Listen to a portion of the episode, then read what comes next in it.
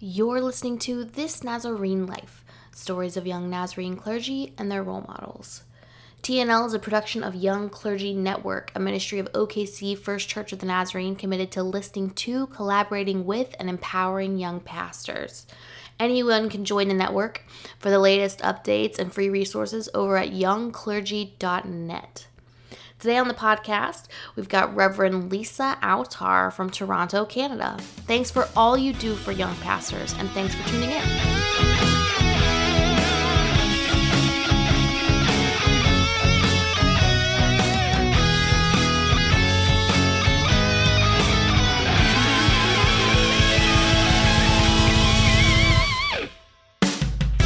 Hey, welcome back to the podcast. I'm Britt Bullerjack, and guest, Lisa Autar. She is associate pastor at Rosewood Church of the Nazarene in Toronto, Canada. Welcome to the show. Thank you. So, the first question I ask everybody is How did you end up in the Church of the Nazarene? Well, um, growing up as a child, uh, our family didn't really go to church. It was more occasionally that my parents would go to church. And um, when uh, I have two brothers, when we were uh, children, my parents decided that they were going to send us down the road to a Baptist church for Sunday school. Cool. Because the church bus would come and pick us up and take us there, and they felt that that was important. So we ended up going to the Baptist church, and um, occasionally my parents would come along, uh, depending upon if they were working or, or what they were doing. Um, and so we would go to the Baptist church, and then uh, uh, so we went there for about, I'd say maybe two years. And then one of my mom's coworkers was having her baby dedicated at the church that she went to, which happened to be Rosewood Church of the Nazarene. And so that Sunday, we decided that we were going to go uh, to the baby dedication. And then ever since then, we met the pastor and we never stopped going. Wow. so from that experience, um, you know, we we started going regularly. My parents started going, and they became Christians, and they accepted the Lord. And then uh, my brothers and I, uh, we came to that point of accepting the Lord and getting involved in in ministry. And so, uh, ever since then, we really felt like um, the Nazarene Church was home because that's where we all got saved and and that's where we really encountered the Lord and that's where we really got involved in ministry. So that's how we ended up coming to the Church of the Nazarene. That's awesome. That's great. I love it. So tell me about your call to ministry. How did you end up wanting to be a pastor? Well, I didn't always want to be a pastor.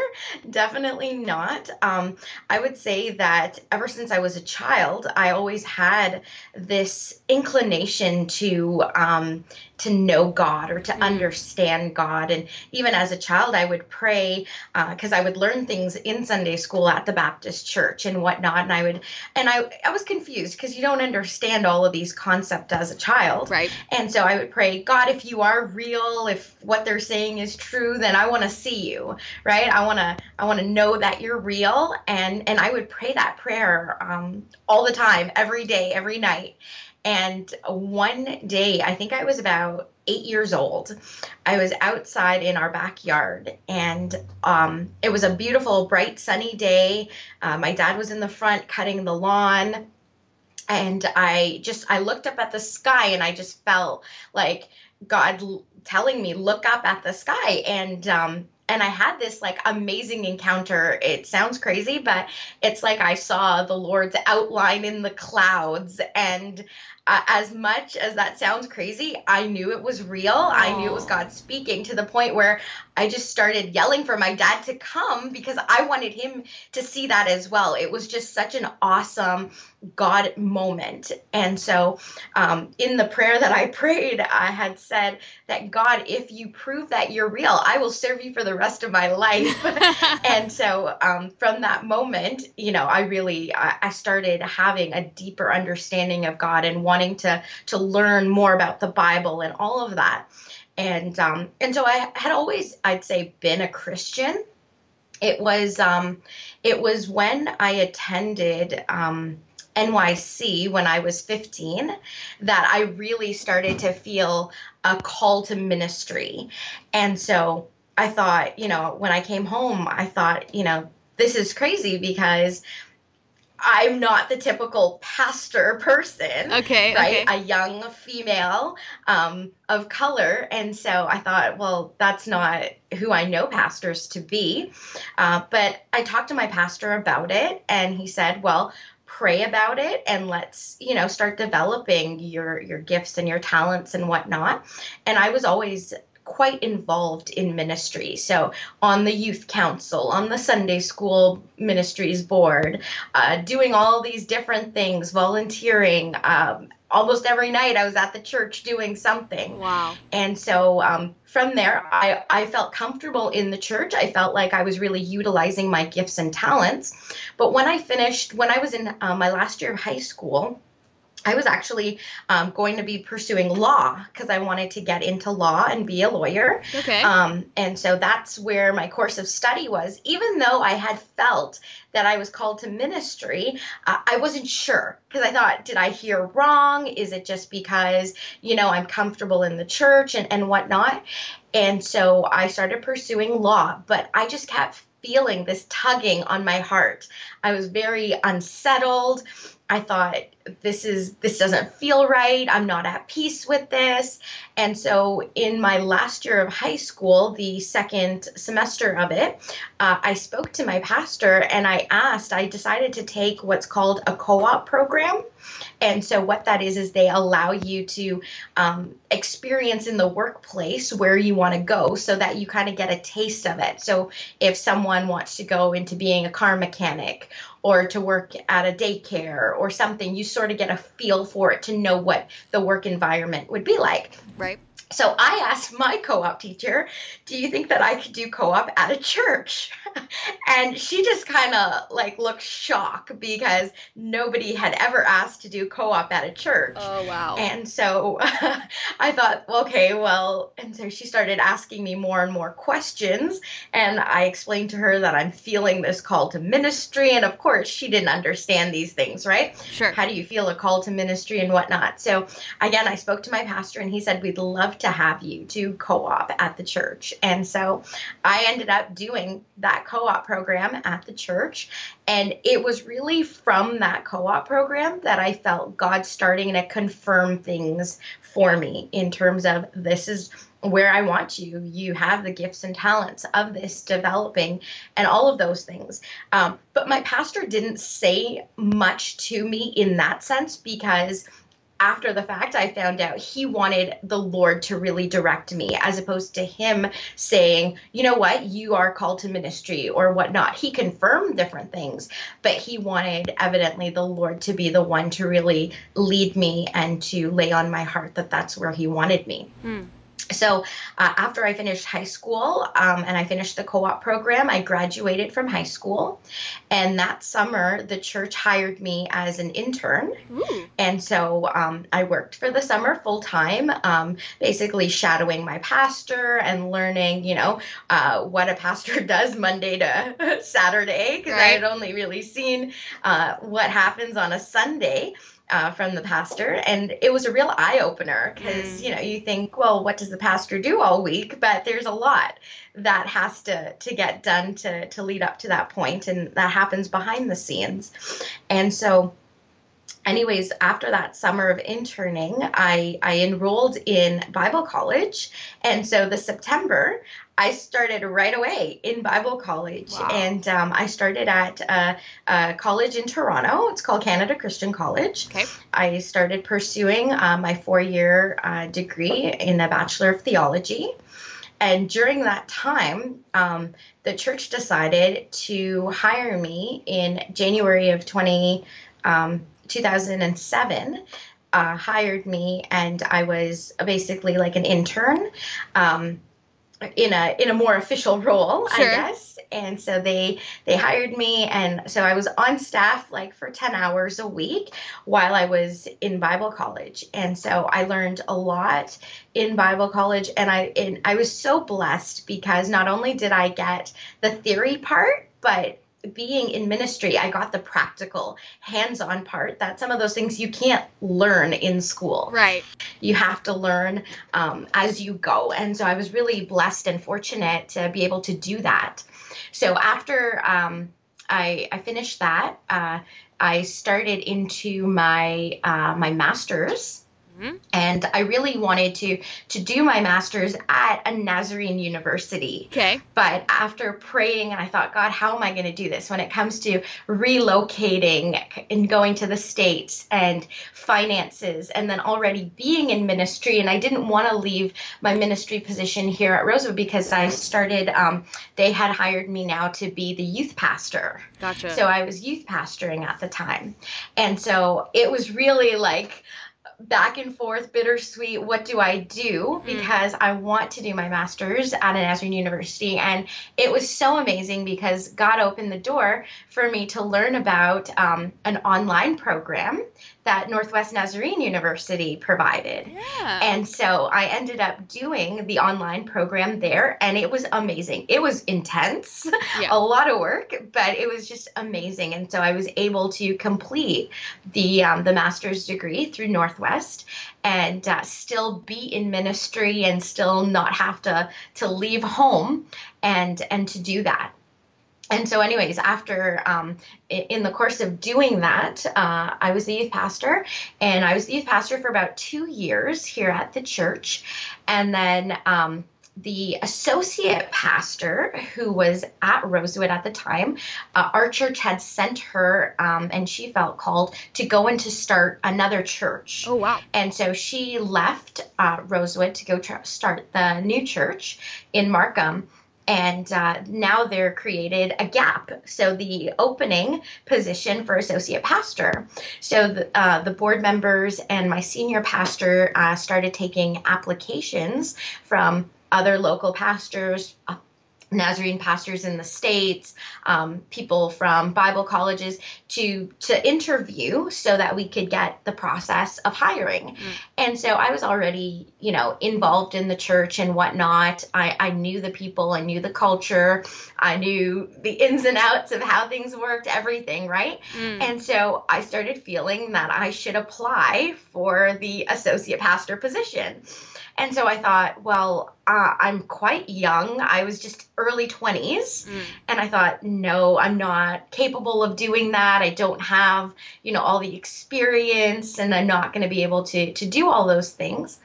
And so finally, I decided I'm just going to go and I'm going to apply for this because I really feel like I need to do this. Yeah. And if I don't get it, then I know that, you know, that wasn't God's will for me and that's okay. Sure. But as the youth pastor, I just wasn't feeling satisfied in that in terms of uh, I know that I'm capable of so much more. Yeah. So I applied for that position and they interviewed me like they interviewed everyone else and it and I told them I didn't want them to play favorites and they knew that. They treated me very very fairly like everyone else.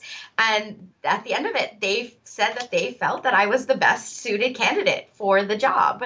Even though I was young, um, they believed in me and I was grateful for that. And they hired me as the associate pastor. Wow. And so after, um, after I finished my master's and I was um, started working full time as the associate pastor, uh, some some things happened in my life personally that um, you know, I wasn't planning on going back to school at all.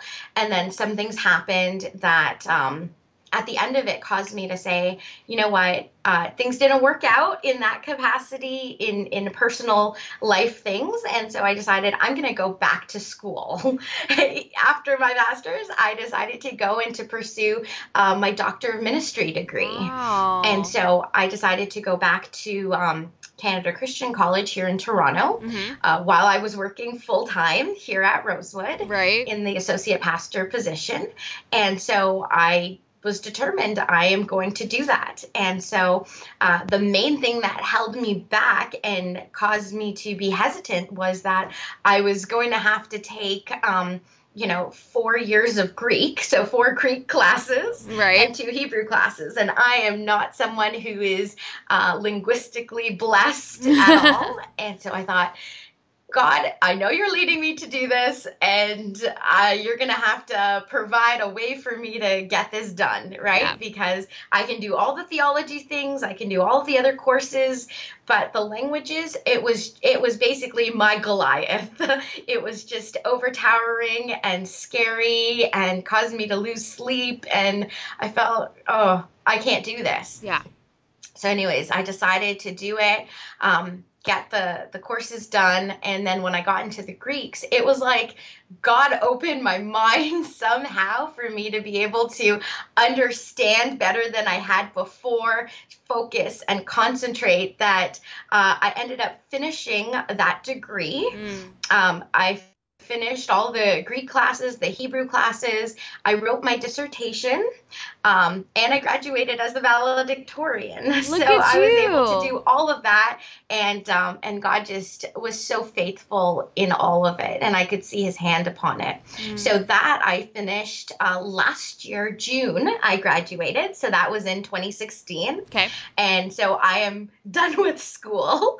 Uh, I, am not planning to go back uh, in terms of that, but of course, ongoing learning is definitely always there. But it's nice not to to have to be pressured to to finish all these things and deadlines while I'm in school and and, and working full time. So that was finished. And then the school offered me uh, which again god has a sense of humor to to help teach the greek courses. And so i thought uh, out of everything that i could have taught they asked me about the greek courses. And i thought god you are so funny right? The, very thing that hindered me from even wanting to do this is now the thing that i'm helping with. And so um, yeah, so from there, uh, I, I, started uh, just continuing with the call that God had on my life, and and in the associate pastor position, it's so wonderful because I get a taste of every area of ministry. So it's mm. not just confined to one thing. Um, I'm involved in in so many different areas, and so uh, I don't have to feel like I'm missing this or I'm missing that or or whatnot. And so God's laid on my heart many things that I still want to see happen at Rosewood and and different things that uh, we want to work on and improve and eh, you know implement, make better. Um, but it's just wonderful to see how you know god is so faithful and how he will lead you and he will provide all the things that you need. So when he calls you he definitely does not just leave you there but he definitely equips you for what uh, what he wants you to do. And so within um, the ministry uh, i love what i do. I love that you know i'm able to be full-time in ministry and i get to serve people. I get to read my bible and research and prepare messages and Bible studies and all these different teachings. And it's just a blessing to be able to do that. I love it. So tell me about a, a typical week. What are you doing as the associate pastor? So, in a typical week, so much happens, and it's great because not every week is the same. There's right. different elements that are the same. So, you know, there's staff meetings and, and different um, meetings that take place uh, it, when there's board meetings and whatnot. But it could be, you know, a ladies' Bible study on Tuesday mornings, and then we have Wednesday morning prayer time, Wednesday evening Bible study I teach. Um, you know, uh, different things that happen in between that could be, you know, funerals, weddings, um, visitations is one of the the main things that I focus on. Mm. So people who are sick in the hospital, um, shut-ins. Um, when emergencies happen, we tend to, you know, go to those. When people are having surgeries, we our our, our practice is to go before their surgery, pray with them because, of course, they're nervous. Mm. Um, we go and visit them afterwards. Um, we do before our weddings as we prepare we do premarital counseling with our couples just to you know make sure that they're on the same page in terms of communication and and things to expect um, you know before and after the wedding and all that uh, different things. And all of those things take time to prepare for. Yeah. preparing for bible studies and messages um, all of that you know takes time. Um, helping to organize different events that happen within the church church and making sure you know all the details are covered for those things. Uh, administration stuff, yeah. of course, is important, and that has to take place. Uh, preparing for Sundays in terms of the order, in terms of bulletin things, um, just so many different little things that just add up. Uh, I help to organize and oversee and take care of. So, what would you say is your favorite part about what you do? So I have many favorite parts, um, but definitely some of the top ones mm-hmm. would be visitation okay. because I love that I get to get to know people and hear their stories and hear their testimonies of what God's doing in their lives and how they came to know the Lord, and um, just getting to know the people in our congregation. Um, in a more you know deeper level as opposed to just saying hi to them on a sunday morning sure. so seeing um, the visitation part definitely is important. Um, I love preparing for uh, when I teach Bible study on Wednesday night and Sunday school on Sunday mornings because that helps me, first of all, to get a deeper understanding of the Word of God. Yeah. It forces me to go and to study and to research and to uh, to learn things that when I thought I knew, you know, it changes your perspective of what that really does mean or in the context of it.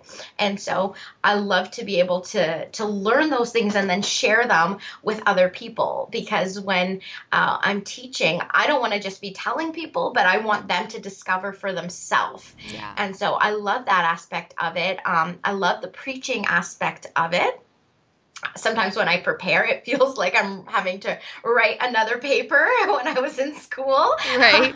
but uh, I, I love the preaching aspect of it um, and, and, and preparing for that as well and learning as I go and just you know, depending upon God to speak to me and to, you know, put some creative elements sometimes in those messages to make it a little more interesting. Um, and of course, you know, um, performing weddings and helping other people. There's so many different aspects, but I'd say those are probably some of the top things. That's awesome. So tell me about Rosewood. What is it like? Where are you at? I have been to Toronto a couple times, but never out that direction. So tell me a little bit about your church. So our church, of Rosewood, um, we are in, uh, I'd say, somewhat of an urban area, a okay. neighborhood. Um, it is very multicultural. Mm-hmm. Um, but at the same time, uh, where we're situated, it's more of um, low income families, a lot of single parent homes um, that are represented within our congregation. And so I, I wouldn't say it's, you know, totally needy but there there is needs in terms of the family who come and so it's really nice to be able to reach out to those families and especially the young people because in this community there are so many young people who are from you know single parent homes who um, are looking to feel accepted, who have many questions, who don't understand certain things. And so it's nice to be able to to be here and to say you're welcome to come here or there's a place for you here um, mm-hmm. with them and with the other adults for them not to feel judged or not to feel like um, they have to be at a certain standard or to be at a certain level um, and so uh, that's where we are. Our congregation averages about five to six hundred people. Oh wow! Uh, so we have uh, we have a, a fairly good sized congregation. Um, it's uh, as I said, multicultural. It's just it's a great mixture of young, middle aged. Um, older people, children. Uh, we have great programs for all ages uh, because that's our goal is to target families um, to make sure that there's something for everyone. Uh, so recently we implemented, you know, a seniors program oh. to make sure we have things for seniors because we were just focusing on, you know, the children, the youth, and the adults. Right. But you know, then focusing on young adults and just targeting more specific age groups to um, to make sure that people feel welcome. Mm. And so here at Rosewood, um, we have my senior pastor who is the lead pastor, and then myself who is the associate. We have a youth pastor, uh, we have a children's pastor, and then um, sort of branching out, we have uh, other pastors who we've hired to start other churches wow. to go into plant churches in different areas and in different cities so that we can continue to reach out and to evangelize and to, you know, do what we've been called to do to go yeah. and spread the word. And so it's just wonderful. Um, my my senior pastor he has a servant's heart. He has been a wonderful leader. Uh, he's been here since uh, my family and i started coming. And so wow. he truly has been um, my pastor. Yeah. And so it's been wonderful to kind of grow up under his teaching mm. but then also to become a staff member and to have him as my boss boss, but he's more than that. So in terms of mentorship, he's been there teaching, passing on, you know, his experience because he's been a pastor for I think 36 years wow. in the Church of the Nazarene. And so just to see um, how he has been and he is uh, encourages me to want to be, you know, the best that I can be and truly serve God with all of my gifts and talents. And so he he definitely holds a special place in my heart. Sure. And uh, and I respect him and I love him very much. And so I've learned so much from him, and I feel like from that I've become a better pastor because of all of the knowledge that he has imparted in me as well. So, what advice would you give to a young pastor who was considering higher education, like getting a master's or a doctorate of ministry, um, what would what might you say to them? I would definitely encourage um, a, a, young person in ministry to pursue as much education as they can. And like for me, it's ironic because I've done all of the those levels, and I've never seen myself as a really academic person. Oh right. Okay. Um, and I hated school to be honest, uh, and I just couldn't wait to get done with it. Sure. But I've seen so much of the benefits of it that it's mm. helped me in ministry in different ways, and mm. So um, of course the pra- the practical hands-on can't be replaced, but the the theory part that you learn in school is so valuable to properly help you exegete scripture, to properly help you understand the word and the context and the culture and all of those things to have a better understanding, especially uh, when you're teaching and when you're preaching, to make sure that you are definitely um, preaching and teaching the right things, right, right, right, That God intended you to. But even more than that, to have and surround yourself with like minded people and people who will challenge your theology mm. to help you to really think about it. Mm. Because before I went to Bible college, there were certain things that, you know, I figured I already knew, right? Like I I knew about this, I knew about that. And then when people started um uh, questioning and asking those hard questions, it really caused me to think deeper, like about the issue of predestination or what happens after death or all of these different things, um, you know, to really cause you to go back to what you already thought you knew and to go deeper yeah. in it. And so, um, definitely, Bible college is a great place for that. Furthering education mm. uh, will just help you get that proper training that that you need. And so, I would highly recommend it. I would also recommend instead of taking breaks to go directly into it if possible, because okay. uh, you're already in the habit of studying. You're already in that, and um, and when I was in Bible college, all throughout, I was always one of the younger people mm. in there because I came right after high school i started. And so uh, and i pretty much uh, i only took a small break in between my master's and my doctoral degree. Um, but most people this was like their second career. Right. or they were working full-time going back to school and they already had you know husband and wife or children that they were taking care of. And so it just made it more difficult whereas i was a single young lady who had just come out of high school. So i was still in that study habits and i didn't have those commitment, so to speak. And so it made it a little easier on me because, you know, I didn't have to to run home to a family and cook dinner and take care of children and help them with their homework and whatnot. Um, so it made it a little easier in that sense. Um, so I was happy that I had done that and pursued that when I could. Mm. Tell me a little bit about your experience as a a woman of color in ministry Um, maybe you've got some stories or advice. I would just love to hear your perspective. Um, as a woman of color in ministry, uh, it's never it's never been uh, I'd say a hindrance for me. Uh, just at the beginning when I I felt the call to ministry and I thought, well, you know, I am not the typical pastor, right? right? Like I couldn't picture myself. And even now when people meet me and they ask me what I do, right. I laugh and I say, you will never guess, right? because I do not look like the typical um, pastor, you'd say. Um, but as being in a congregation that's very multicultural, I've never felt uncomfortable. I always felt respected. I always felt like um, they valued me. And even in the Church of the Nazarene as a whole, it's been awesome because um, they're so supportive of women in ministry. Yeah. Whereas I know in some other denominations, it's not as supported. And even some of my, you know, relatives who are part of different denominations, they they will say, so you're supported in ministry because some of them don't believe that women should be in ministry. Oh wow! And so um, definitely the Church of the Nazarene, I've felt like this really is home for many reasons, and that being one of them.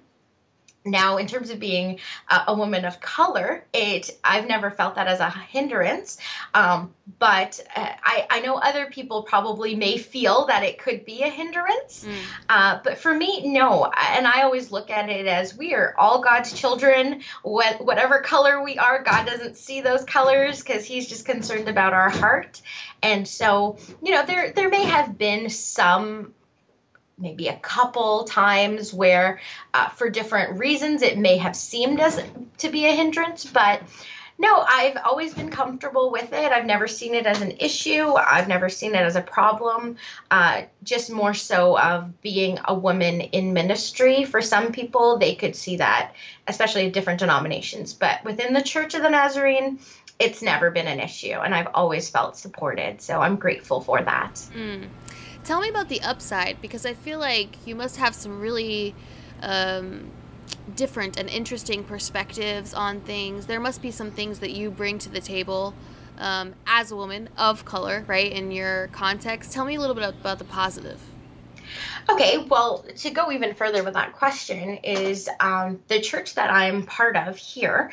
Uh, we have different uh, cultures, like I've mentioned, and so my senior pastor, he uh, obviously he's an older gentleman who has been a pastor for 36, 37 years. Right. And so there are certain things that. Um, he likes to keep the same, okay. let's say, right? and there are certain things that because he's been doing for the last 35 years he feels oh they work mm. this is what we should be doing and whatnot and as you know a young person coming into ministry with a different set of eyes yeah. in a different generation yeah uh, you know we will come and we'll say well why don't we try this or why don't we try that mm. and so sometimes we do butt heads in terms of um, preaching styles because I feel like he's more of a, a teacher um, in terms of ideology, even in terms of dressing. Um, he believes that especially a woman um, on the at the pulpit should be wearing a skirt or a dress sure right a very conservative skirt or dress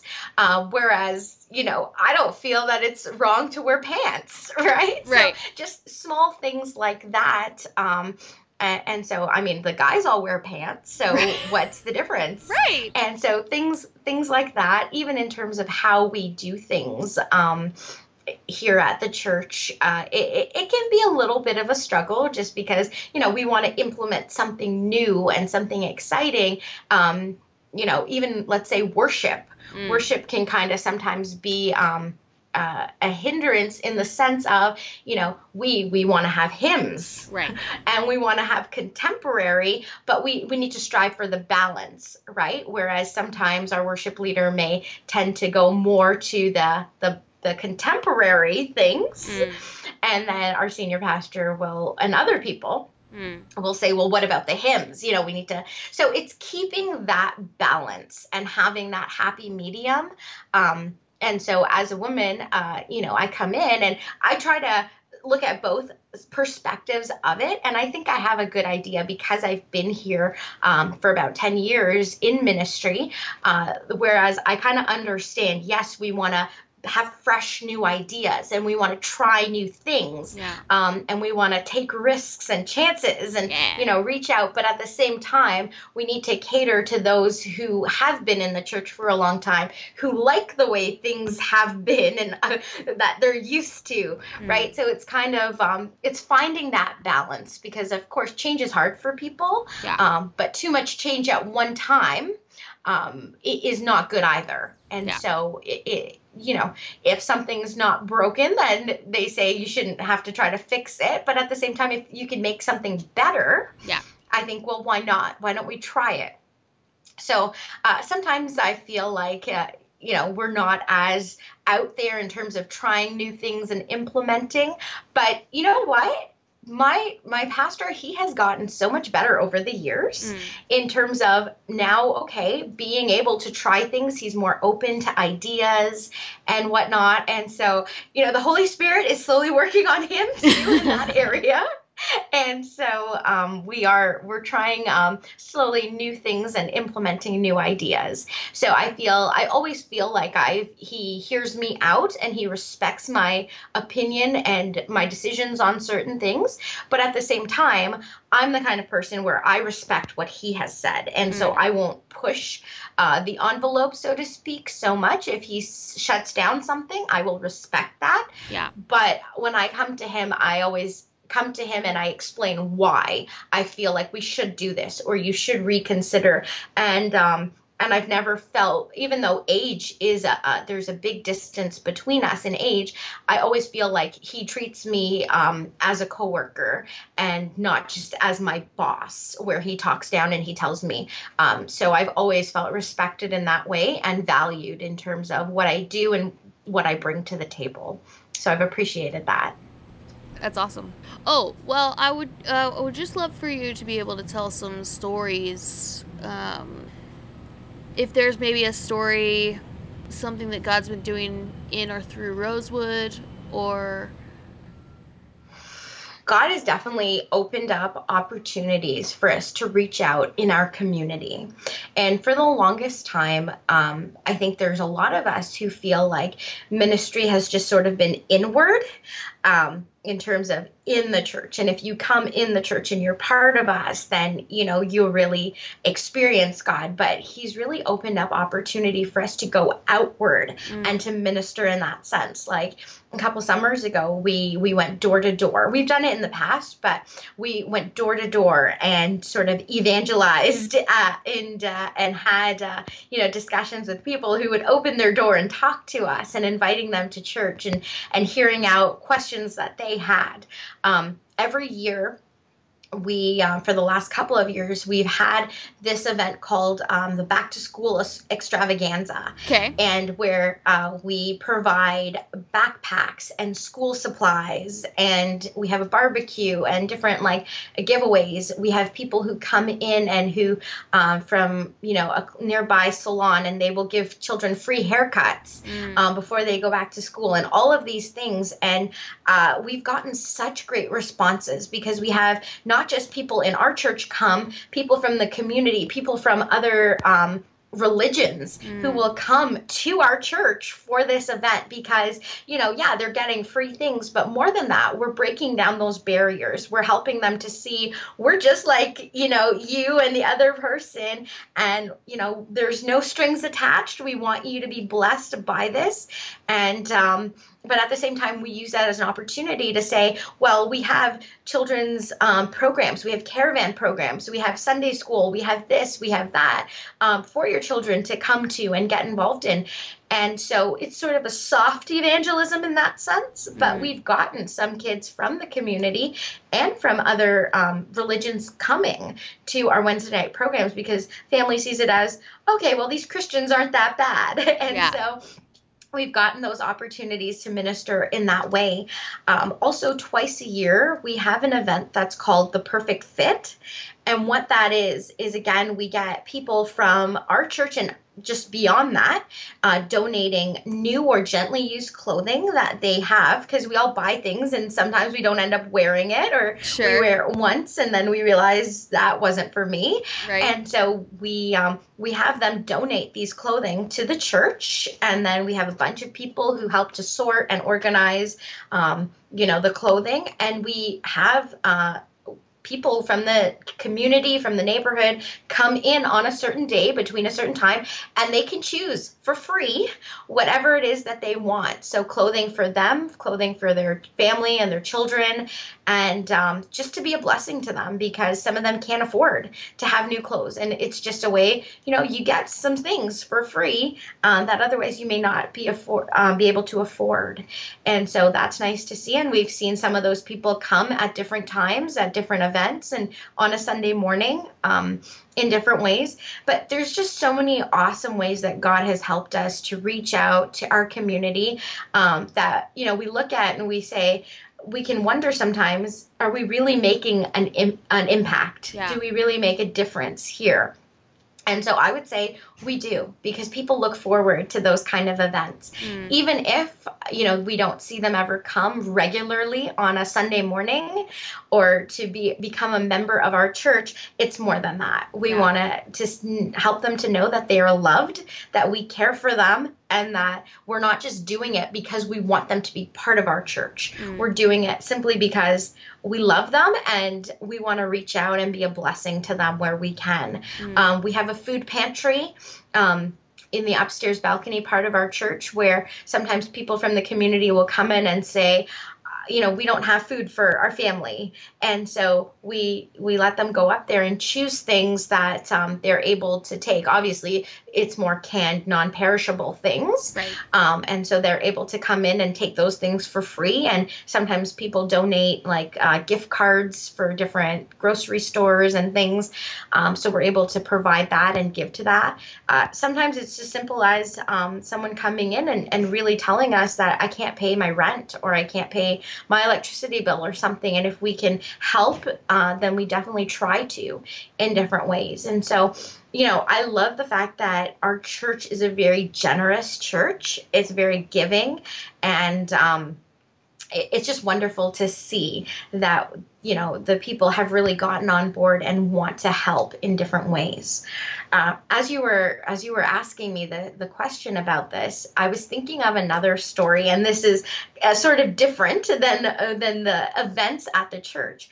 But just in terms of visitation when i talked about one of the things that i focus on is visitation, we don't just visit people who are directly part of our church because there are sometimes where someone from our church will say, My neighbor is in the hospital, or my coworker, or my aunt, or you know, my cousin who doesn't go to church, they have cancer, or they're going in for surgery or whatnot. Mm-hmm. And so we will try to go and to be a blessing to those people, to pray for them, or just to encourage them to read scripture, um, to see how we can help them, just to find some some comfort and um, and there was one instance I remember a lady from our church, her um, I think it was coworker, okay. someone who she knew wasn't a direct family member, had a daughter who um, she was about 17 or 18 years old and she was she became ill and she was admitted to the hospital and so the lady from our church said you know there's this family, this is the situation, they're really discouraged. Um, would you mind going and praying for her? And I thought, sure, I'd love to. Uh, at the same time, I want to be respectful because if they're not Christian, you know, I don't want to push my beliefs upon them.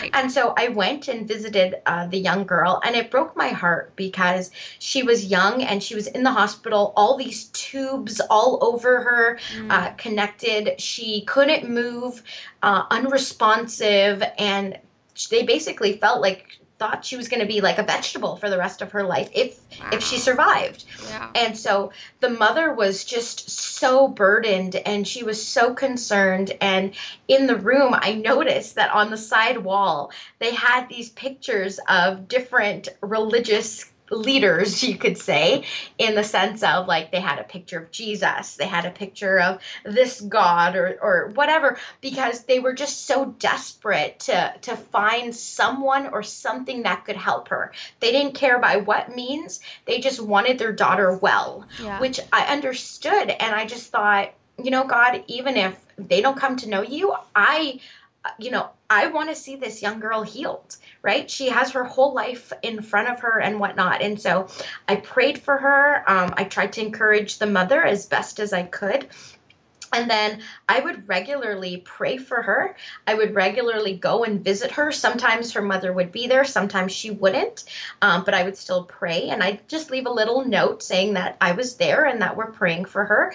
Our congregation, we have a prayer sheet in our bulletin every week where people will see the different needs so that they can pray as well. Yeah. And so there were many people who were praying for her. And, um, and after a couple of months, you know, nothing really happening, uh, I went there and, and again I, I prayed and I left a note for the mom. And then that afternoon, the mom called me. And so she said, You went and you prayed for my daughter today. And I said, Yes. And she said, Could you believe that she just moved her feet? That she was able to move her feet. And I said, it's not because of what I did, right? This is all God. I have no superpowers on my own, but it's God hearing our prayer and Him slowly answering. And slowly, this young woman, she just started getting better and better to the point wow. where she was healed. The doctor didn't understand what was happening because mm. all of a mm. sudden, from this illness, she got better. She was able to go home. She was able to return to school. She was able to do all the things that a normal teenager was able to do. And she came to church um, for a little bit after that and um, she realized that it you know god that healed her evidently wow. he was the one who healed her and she was grateful for that and so that is one of the the stories that i remember the most um, from my ministry because it was a direct miracle that I was able to witness. It yeah. really was to see this young woman um, basically raised out of her sick bed and come back. And so it was just a reminder and encouragement to me that what we do is important to bring hope to people, to pray for them, to help point them in, into the direction of God and let them know that they are loved and cared for. And so, um, I draw back and I, I remember that sometimes when I feel discouraged in ministry, because of yeah. course there are times where I, I wonder if what I'm doing is making a difference, or I wonder, you know, when people um, you know, try to discourage you. I'm reminded of the call that God places on my life and and I do it because I want to be obedient to God, but more so I want to see things like that happen. Yeah. I want to see lives restored and people healed and all of those things that we read about in the Bible, it's still able to happen today. And mm. so that really encourages me. It gets me excited and um, I want to see as many people as possible in heaven. and so uh, hopefully from the little effort that I'm able to give, uh, that we will see that happen. I love that. That's great. So, the last question I ask everybody is um, what inspires you to stay in the Church of the Nazarene? What is it that's keeping you here? Well, definitely, um, I I agree with the theology. I I love the people. Uh, like I said, the Nazarene Church has basically been home for me. Yeah. Because uh, this is where I was saved and. Um, I received, you know, my call to ministry. I had my first, you know, um, opportunity, so to speak. And uh, I, I, just, I really believe in what the Church of the Nazarene is doing the, the call to, to missions and evangelizing the world and reaching out and, you know, all of those things I definitely support, I agree with. Um, uh, that's why I continued to to be in the church. Um, I was ordained in the Church of the Nazarene. Right. Um, all of those things, but more, even more than that, I, I believe in the vision and the mission. Uh, I love the fact that women are supported, and I've never felt unsupported.